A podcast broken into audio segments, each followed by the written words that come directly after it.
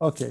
Today, my guest is Professor Keith Brouthers. Uh, I'll keep my introduction short to maximize our time with him. In the next 30 minutes or so, we'll talk about Keith as a person, Professor Brouthers as a thought leader and an esteemed scholar, and finally as a mentor to many PhD students and junior faculty.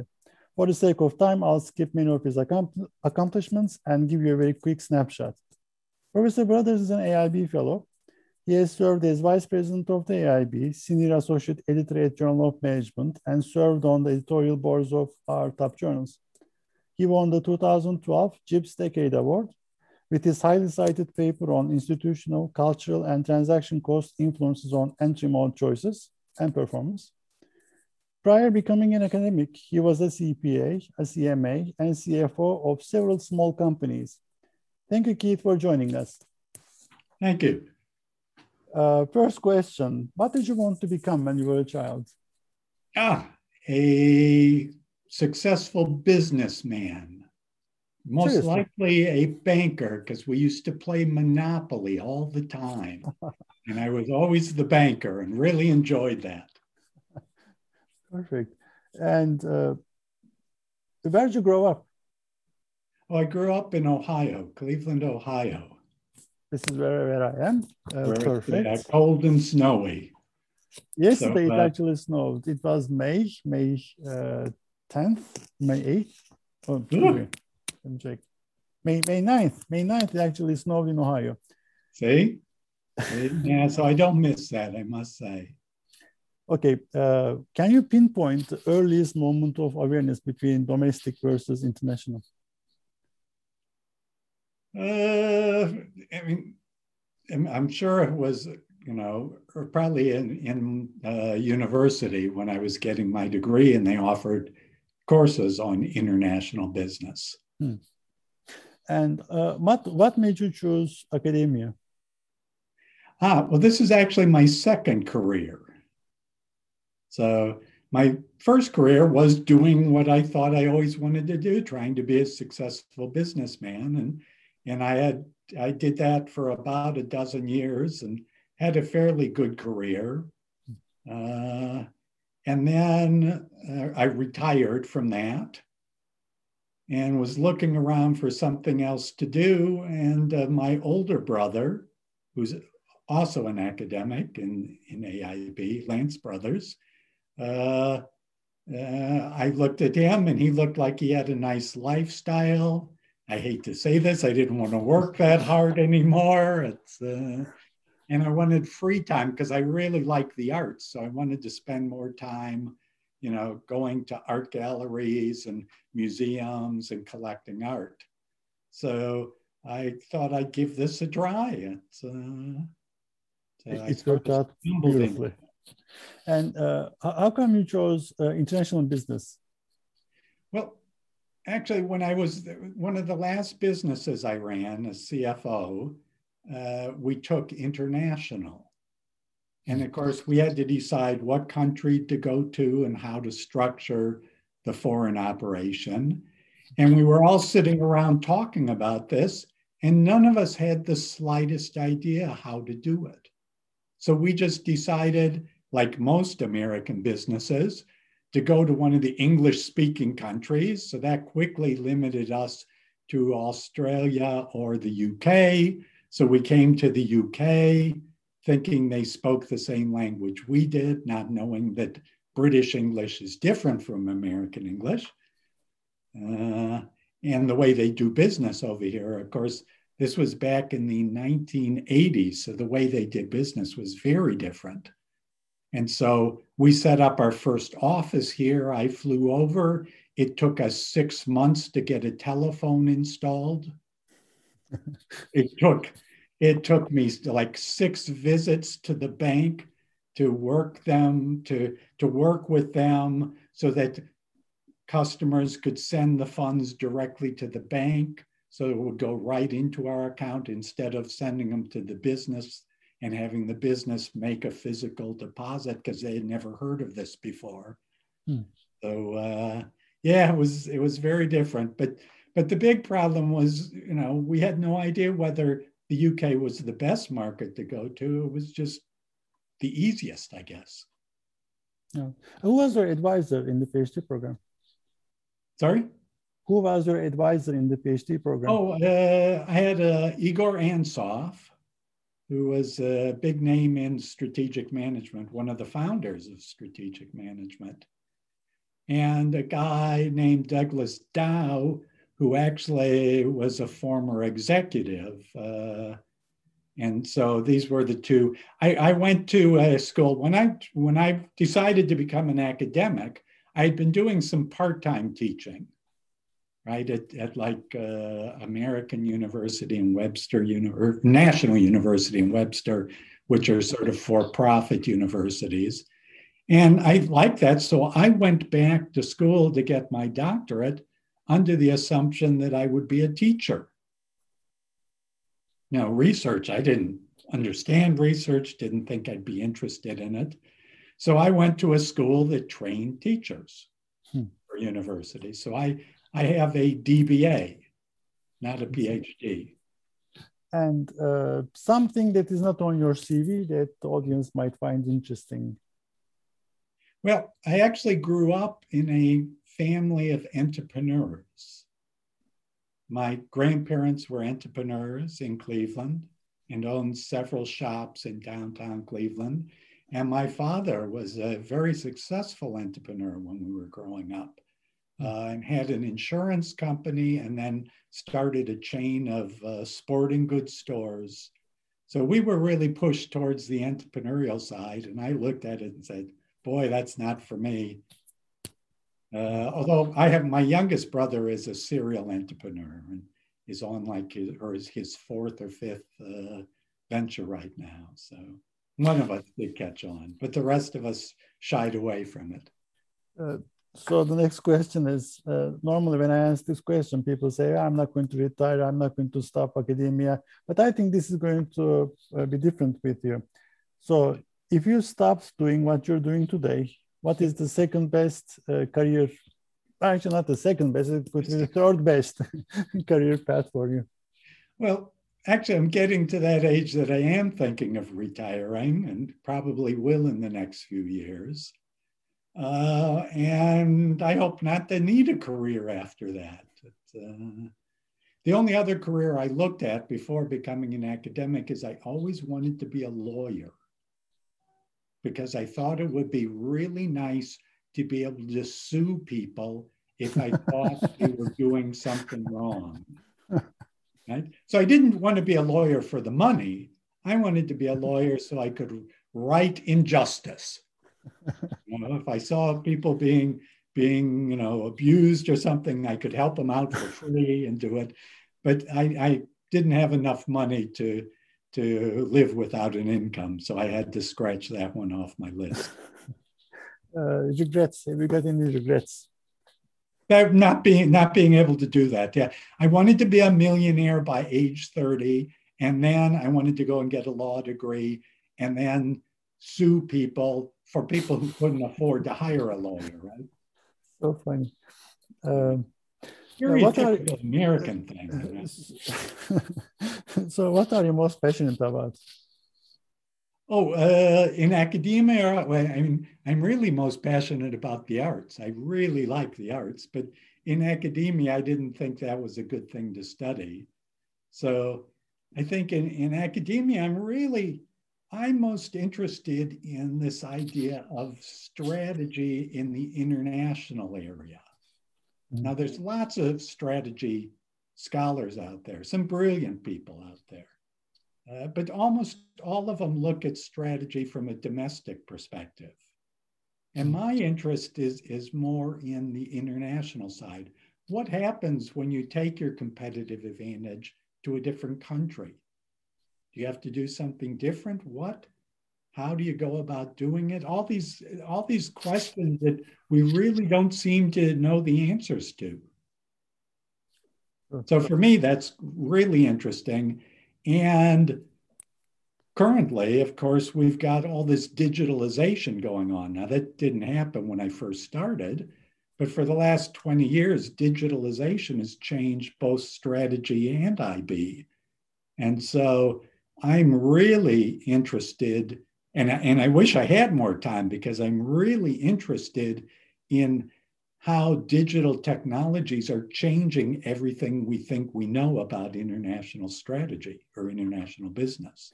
So let's talk about that, Keith. Let's talk about the next big questions in IB, next big uh, research uh, contexts or um, puzzles. Uh, what can you say? Well, I think this is it. And, and uh, as many of you will know, I'm working on a special issue on digital IB with Klaus Meyer. Uh, to me, this is the area. All my PhD students and the young scholars I work with, I push them towards this digitalization. This is where businesses already are. We're behind the curve. Marketing has been doing digital studies now for 30 years. But in international business, we're barely scratching the surface. And this digitalization is really changing the way not only existing businesses have to function, but it's opened up all these opportunities for new businesses we never heard of, like Facebooks and and you know Ubers and and Airbnbs. I mean, these didn't exist. But now we need to figure out how do you compete internationally with these new disruptive entrants when you're an existing you know taxi service you're you're an existing food delivery service or an existing hotel chain. And so there's lots of questions now.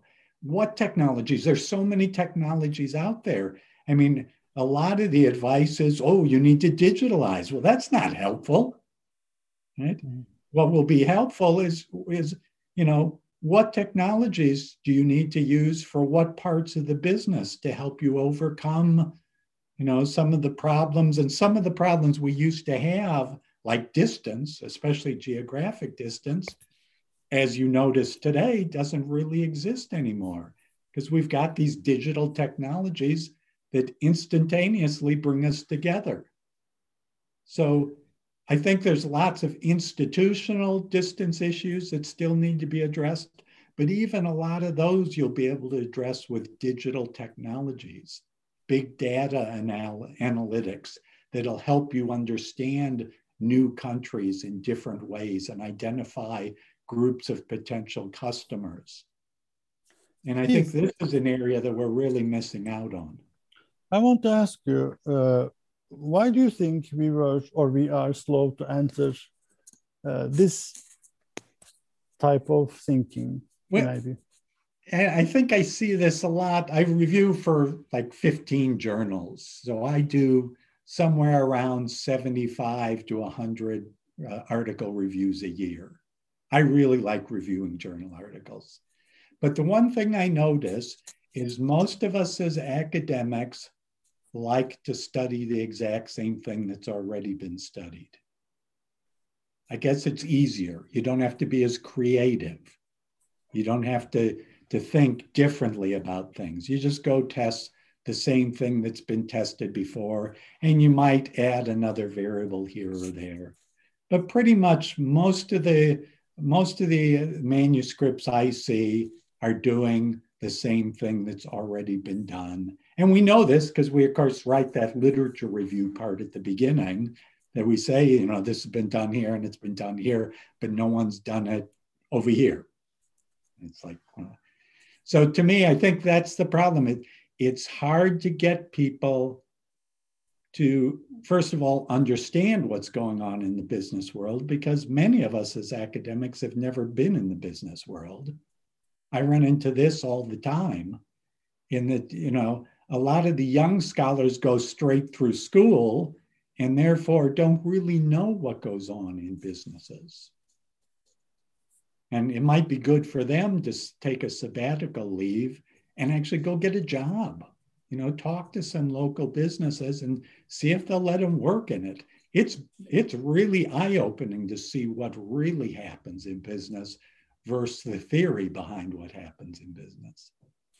And I think one advantage to people like me that are called mid career uh, academics, and there are a group of us, I'm not the only one out there, But I think the advantage we have is because we know how businesses work and what's going on, we know lots of potential questions that need to be answered, you know, to do research. So I had, I used to keep a list of research projects I wanted to work on, but I finally threw it out because I never had time to get to them. Right? It, it takes a couple years to get this project through, and then you get to the next one. So, but I think one of the big problems is this lack of, of insights about what businesses really need, how we can help them best. Because to me, as an academic, I think our research should be focused on answering questions that, that help address the problems managers have. Right? So, how do you? And that's my first question that I worked on now for over 25 years is how do you structure that foreign operations to make it work best? Entry modes. Mm. And you know, I have friends still in the business world and they ask me about my research, and I still can't give them the answer. We have lots of research in the area, but there's still not a clear answer of how to go about deciding how to structure the operation because we've only concentrated on a small group of factors. And that's why some of my newer work is shifting now to this digital question and entry mode, right? But there's all sorts of other questions of how managers and managerial insights impact modes and things like that. So, you know, until we get a, a, a more holistic view of how this works, it's hard to give advice to managers. And I think the same is true in, in many things we do, whether it's knowledge transfer or outsourcing or any of these issues we try to address. Uh, Keith, uh, well, you basically answered the question on creativity. Uh, your your suggestion is to go and talk to the actual managers or people doing the business to get creative ideas. I want to ask you about the Decade Award winning paper that you wrote. Uh, how, how did you write that? How, how what was the how did it start? How how did well, you accomplish that? It it actually started when I I went for a job interview to Cambridge And George Yip was there. And I did the interview, and George Yip took me aside. Needless to say, I did not get the job. Uh, but George Yip took me aside and he said, You know, one problem you have, Keith, is people can't tell what research, what of your research output you've done and what your brother did. Because for the first 10 or 15 years of my career, most of my papers are done with my brother. He and I clicked and worked really well together. And so we were able to crank out research.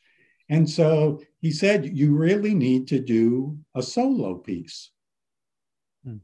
And so I immediately went back and I said, Okay, what can I do? I'm doing entry modes, right? And, and, uh, this just happened. Institutional theory was relatively new. There were very few papers on it, nothing really in the entry mode area. There's almost nothing in entry modes and performance. Uh, but transaction costs was uh, quite well known in entry mode. So I tried to combine all this into one paper that I would write myself and then submit and hopefully get published. So that's really where it came from. Interesting. Uh, so I want to ask you about advice, but uh, advice for um, first of all to young junior faculty, fresh out of MBA or fresh out of uh, college, and then to mid-career people or people who have switched to uh, this profession. So first of all, is the advice going to be the same? to these two types I think the advice is pretty similar. It's uh, because the, again, the advantage that those of us that are older when we enter the profession have is we know a lot more, but we also, and this is a funny story. When I became an, my first job in academia, I was already like 38 years old. So I show up at my first conference, which happened to be in Brussels. Uh, and I started to introduce myself to everybody, and they just assumed I was a professor. Hmm. And every time I met someone, I had to explain, no, I'm just an assistant professor. I don't have any publications yet. And and so it was pretty embarrassing, I must say. It's uh, and so that was good incentive to to really push on the research side and and quickly move from assistant professor to a full professor. Uh, what are some of the common mistakes that you see? Um, I think the first one is what we talked about this idea of uh, not being creative enough in what you research, right? So simply doing more of the same kind of research is you can get it published, eh, but you're not going to build much of a reputation. And without a good reputation, it's hard for people to really know what you stand for and understand what your research is. So I'm pretty much known as the entry mode guy, which is fine. I do some other research, but you know, if you if you're looking for answers on entry mode, you'll probably want to look at some of my papers because I have so many of them. It makes life easy. And so when I go to conferences and people meet me, most of the people that introduce themselves are interested in entry modes. It just makes sense. So I have several friends that are more methods oriented. And so they actually don't have a sort of a topic specialty. And so it's tougher for them because they'll be on, you know, 15 different papers on 15 different topics. And so they're really ill defined as to what it is they do. And so I think one piece of advice I have, whether you're a mid career or, or, an early uh, career person is find an area that you're really passionate about and stick with it. I know it's tempting. There's always other projects out there. It's tempting to wander off and go on this project and that project and change subjects, but then you don't get known. Think of the people you know that, you know, when you think of here are people I know in the area that I really respect, and most of them are known because they focused on one area for a big chunk of their publications. So I think that's the first bit of advice. So find, find that topic you're interested in that's new and interesting because entry modes or you know location choice, some of those have seen a lot of research, but this digital thing is all filled with new opportunities. I'm working with some young guys now that have worked on phone apps and how phone apps, you know, can be internationalized. And this is incredibly interesting and really important because there's over a million phone apps. That's a lot of employment out there, a lot of companies. It, uh, the uh, visual stopped again. Uh, ah. I'll pause. Okay, we're back. All right. So as I was saying, this idea of, of coming up with an area that you become known as is critically important for building a reputation in our profession. Of course, the other important thing for, for new scholars, I guess there are two other important things. One is especially for, for well, I guess for both mid-career and younger people, is this idea of learning how to balance the job requirements of teaching and doing a good job of teaching with the demands of finding time to do research. And this it's a real tough balancing act. Some of us become really good teachers, but we end up spending most of our time on that, which eats into the research time. Some of us sort of abandon the good teacher goal and just do the minimum we can do and get away with in teaching and to try to build more time in research. But you really need to be able to do both. You really need to, to manage your time well enough that you can devote enough of it to do a good job teaching, as well as find time to do research. So I, I tell the people I work with is, is I tell them they should split their day. A lot of people like to do like one or two days of research and one or two days of working on teaching. But that doesn't work well because every time you stop working on research, excuse me, you have to start up again. So, what I tell my PhD students and young faculty is find the time of day that you're most productive and take a couple hours during that time. I'm a morning person. So I I keep all my mornings, I block them out for research. From eight o'clock in the morning till 11 or 12 is nothing but research. I then spend all afternoon on teaching and admin tasks every day.